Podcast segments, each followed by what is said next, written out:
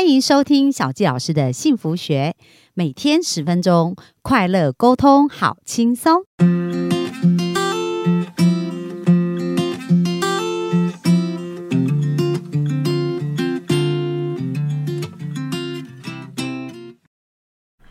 欢迎收听小教老师的幸福学。那非常开心，我们又在空中跟大家见面。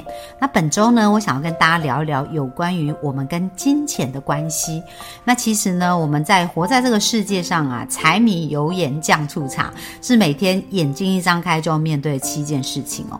那如果我们没有把跟金钱关系处理好呢，其实，在我们的生命当中啊，很多挑战啊、考验是来自于跟金钱。那根据统计哦，很多夫妻离婚呢，其实离婚。的第一个原因之一，也是因为有关于钱这件事情的议题，所以每一个人呢，在这个金钱上面的关系，都应该是要有一个好好的关系，而且甚至是一个幸福的关系。那首先在讲到金钱呢，小季老师就要再提醒大家一件事情，就是我们的潜意识啊，其实呢，它是本能反应会连接两种情绪，一个就是快乐，一个就是痛苦，所以呢，我们会本能想要逃离痛苦。但是想要去呃追求快乐哦，这是我们潜意识非常基本的一个部分。所以，如果我们现在没有拥有我们想要的金钱呢，那非常明显。就是我们的潜意识里面连接金钱，可能就是痛苦；但是我们的表意识可能要的是变得有钱。可是当我们的潜意识真正连接是痛苦的时候，我们就会自己把它推掉哦。那像小教老师呢，想到我过去的一些经验是这样子，就是呃我在小时候成长的一个过程呢，跟环境当中，那其实跟金钱产生很多的连接。可是当我在回想的时候啊，有一段时间，呃，其实我发现我收入啊，其实还蛮多的，然后也蛮会赚钱。可是呢，我就有一个问题，就是我一拿到钱，我好像我忍不住就有一种很像要把钱把它推出去的感觉。好，所以有一段时间我有一种循环，就是说，诶，这个钱进来呢，它很快又会被我花出去。那有时候那个不是一个理智哦，那是一个本能反应，就是会想把这个钱。呃，推出去。那经过呢，我对潜意识的了解，跟后来我对自己的察觉，我才发现，原来我在过去对金钱产生很多负面的连结。比如说，我小时候，呃，看到家里就是遇到一些经济的挑战，那我看到父亲呢跟母亲呢，经常因为金钱的关系在争吵，所以呢，我把金钱跟争吵就连接在一起。然后后来呢？呃，像我的爷爷跟奶奶，我们回去跟爷爷奶奶住了一段蛮长的时间。那我的爷爷奶奶呢，他们本身就是，呃，像我奶奶是对于钱呐是非常没有安全感，然后她就是要非常努力的工作，然后做很多的手工。因为我们国中一年级以后回去跟爷爷奶奶住，那我的奶奶呢就经常会叫我们做一些手工啊，然后呢要来贴补家用。所以在当时呢，对于赚钱这件事情呢，我也产生了一些呃连结哦，就是说哦要。非常努力的工作才能赚到钱，因为我看我奶奶一生都是这样子。那在赚钱的一个过程呢，呃，像我就是属于很认真的，所以我奶奶接那些手工回来啊，那我就会拼命做，拼命做。那我记得小时候我们是在穿筷子，但是呢，我很拼命做的一个过程当中啊，就是我几乎下课所有的时间都是在做这些手工，比如说穿筷子，然后穿一大袋的麻布袋，可能才多少钱这样。可是呢，我就会期待说啊，我穿完这一袋，我可能呃。呃，我就可以有时间去玩，但是呃，没想到下一代又又来，所以其实对于金钱的很多的连结或赚钱多的连结呢，在当时其实我是比较多呃所谓负面的连结，但是我没有察觉哦，就是说这些呃钱跟负面的感受其实是比较多的连结，然后一直到后来我比较呃大。在跟呃我的妈妈互动的一个过程当中呢，那也是因为那时候家里也是有一些经济的挑战，所以也有几年的时间，其实是呃要为家里的债务呢去做一些付出。就是说我赚到的钱呢，其实也不太能够留在我自己身上，那几乎都是要帮家里来还这个债务。那在这个过程，就是钱对我来讲啊，呃。就他就产生一种很矛盾的一个状态，就是有钱好像也是蛮好，但是钱跟我很多的连接都是一个负面的连接的的状态。我很少呃，因为比如说像花钱，我会有罪恶感，因为我的奶奶就是说，诶，我们没有很有钱呐，那你们就是要省着用钱呐，那或者是学校要交什么呃什么费用啊，什么才艺费啊，那我们呃奶奶是去学校帮我们申请是清寒的家庭，然后所以只要要遇到要缴钱这件事情，其实它都是一个很。多痛苦的连接，所以不知不觉呢，就连接很多负面。所以有一段时间，在我的金钱的循环里面啊，就是我一有钱，刚我讲了，金钱它会连接快乐，就是我们人本能反应会喜欢追求快乐，喜欢逃离痛苦。所以当我的潜意识对于金钱是连接痛苦的时候，钱进来的时候，我就会忍不住很想把它丢出去。那丢出去的过程，可能透过投资，或者是。不小心又吸引你别人来跟我借钱，那所以在我的生活里面就一直有这样子一个循环。那这种循环的一个过程就会让我更负面，就对金钱产生一个错误的定义。所以今天呢，本周就是想要带着大家一步一步去了解看看我们过往的一个金钱的一个模组跟逻辑。那一直到有一天呢，我突然发现哦，原来我对金钱是有这样子的一个负面的信念。那我打断了这个信念以后呢，其实我的金钱观跟我的生命里面。面的对于金钱的这个关系才有很大的翻转跟改变哦。那在这一边，今天呢也想要跟大家分享，就是我最近看的一本书，叫《失落的致富经典》。那在《失落的致富经典》这本书里面呢，它其实有谈到蛮多，就是呃赚钱这件事情、富有这件事情，他讲到它是一个科学。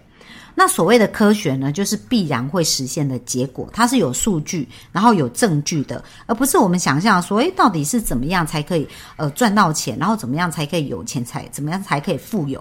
可是我们刚刚是不是讲到，其实钱跟我们的情绪也会产生连结？所以我想先问大家，大家呢在想到钱这件事情，你想想过去你的经验跟连结，钱是带给你痛苦的连结比较多，还是快乐的连结比较多呢？哦，这是一个部分我们可以去思考的，因为如果我们在这个连接上没有把它做一个正确的呃认知跟查明跟转换的时候，那可能我们会赚到很多钱，但是这些钱又会从我们的生命当中溜走，或者是我们。很难在花钱的时候有这种美好跟幸福的感觉，好，所以这是第一个我们要去思考钱跟我们的连接。那接下来呢，就是我们对于致富、对于有钱这件事情，我们应该有一个好的定义哦。那像以往呢，可能我在呃整个成长的一个环境过程当中呢，我对于钱的定义可能就是比如说要还债呀，然后或者是呃比如说就是要很努力的工作才可以赚到钱，那或者。是，呃，就是觉得我的生命很多的事情想要做，我都没有足够的钱去满足它。所以，当我产生这样子负面的连结的时候，我对于赚钱就不太会有一个很大的渴望，然后也不会有一个很大的意愿去做这样的事情。所以，这是当时我自己对于金钱所产生的一个连结哦。那，呃，后来呢？当我开始去呃了解潜意识啊，在几年前，就是大约六七年前的时候，当我开始去了解跟察觉潜意识的时候，我重新去检视我对于金钱的一个定义。那我发现，原来我以前金钱的定义都在一个比较负面的连接上。那后来呢？我重新去认真思考，其实我真的不是因为钱才产生生活的那一些挑战，比如说父母的争吵，然后或者是呃要很努力工作啊，或者是呃比如说没有钱缴学费，其实这些都是因为没有钱，而不是因为有钱。所以我重新开始去想，钱到底它有什么意义？那我们来想想看，钱可以做什么样的事情？那其实钱它可不可以成为幸福的代币呢？那我们知道，如果我们要创造人生很多的幸福，很多。的美好，或者我们要学习，我们要成长，或者我们要完成梦想，其实这些事情都需要有钱。当我们有钱的时候，它是更能够支持我们去做这些事情的。所以，我们需要在我们的脑中重新的对钱来下一个正确的一个定义哦。那像在呃。这一本失落的致富经典里面呢，我觉得他对于富有这件事做了一个非常棒的定义。因为如果我们不认同富有这件事情，我们的潜意识就会逃离富有，就不会想要接近它。所以，我们应该要重新看看，诶，我们潜意识对于富有这件事到底是连接一个什么样的定义？那书中的定义呢？他讲到说，其实致富呢是什么呢？就是拥有一个更完整、更丰盛。然后更充实的生活。而让我们能能够去追求我们身体、心智跟灵性的成长。所以呢，其实真正的富有是指身心灵。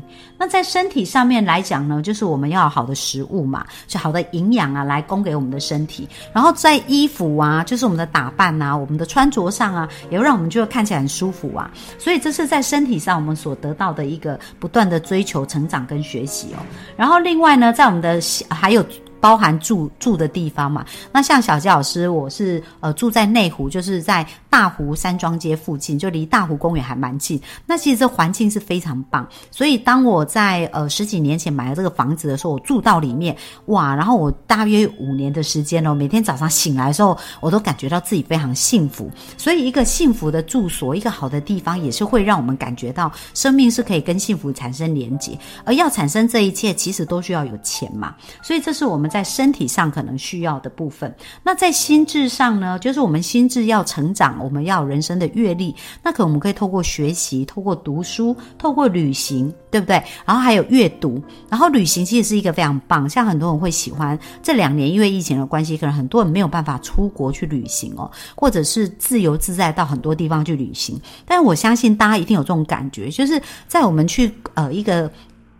另外一个地方旅行的时候，我们内心是可以感觉到，哎，我们有不同的思维，然后不同的成长，然后不同的视野，那种开阔是很难想象。像我记得我曾经到欧洲去做过半自助的一个旅行，那当时我去那个自助旅行是有十六天的一个时间，我就到捷克跟匈牙利。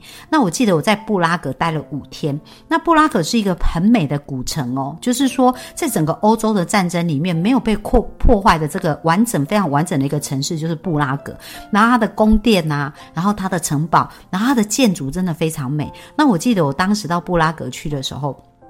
在那那个城市待了五天，那我在呃它的那个查理大桥，它非常的美。那我记得我在桥的另一端看着宫殿呐，那你知道那种感觉，觉得哇，这人生真的是非常不一样。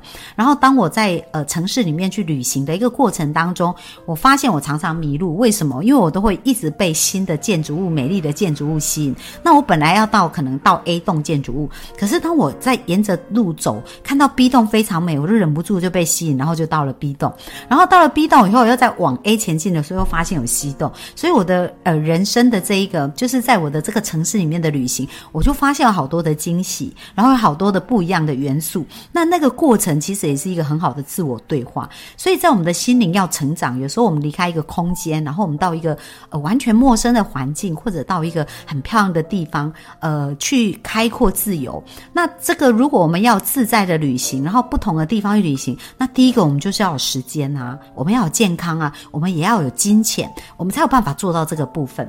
所以这是在我们心灵上面，在我们的心智上面，如果要成长的话，那这个也是需要钱。那还有一点就是在我们的灵性，其实呢，很多人他们在他们的生命当中，他们可能拥有所有他们要的事，可是他们内心就是没有感觉到快乐，没有那种平衡。为什么？因为人的生命呢，其实透过付出，然后透过爱。这个连接呢，跟更多的生命连接到更高的一个。付出的时候，这是会觉得很快乐的。所以在真正的一个富有的状态，并不是只有赚到钱，而是在我们的身心灵都能够持续的成长，而且在内在都可以感觉到满足跟幸福感。而我们不可讳言的是，我们要做这所有的事情之前呢，其实钱它都是可以让我们在这一些事情上可以更快去得到我们要的结果，而且可以有一个更好的品质。所以呢，我们来讲，钱是一个幸福的代币，一点都不为过。那那我们可以用钱来创造幸福哦。所以在这本书里面，他提到，其实致富呢是一个。呃，最高尚而且是最必要的一门学问。那每一个人都应该要学会致富这一个学问。那既然它是一个学问，是一个科学，就一定可以学会。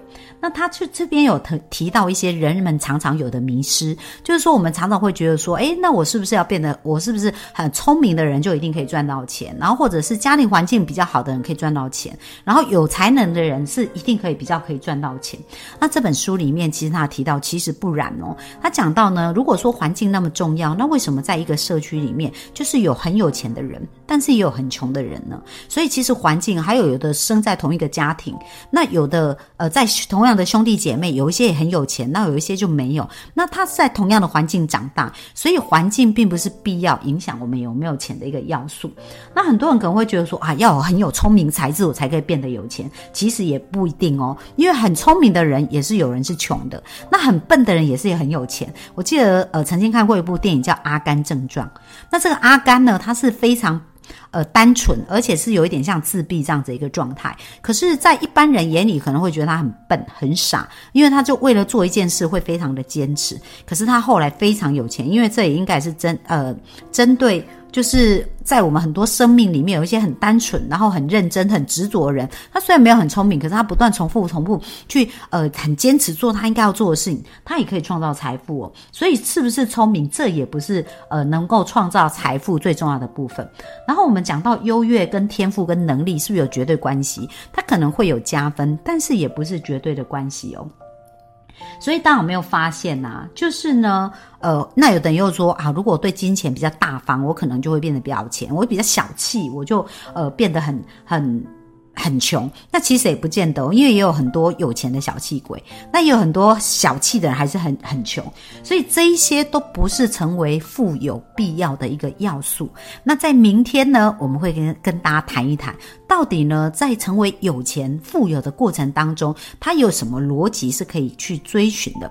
不过今天呢，再次提醒大家，就是我们首先呃今天要注意一下，我们对于金钱的连接到底是连接快乐还是痛苦？如果过往我们。常常连接是负面的一个情绪的话，负面的画面的话，那我们要重新对金钱产生一个新的定义，然后让金钱成为我们身心灵可以变得更美好、更加成长的幸福代币。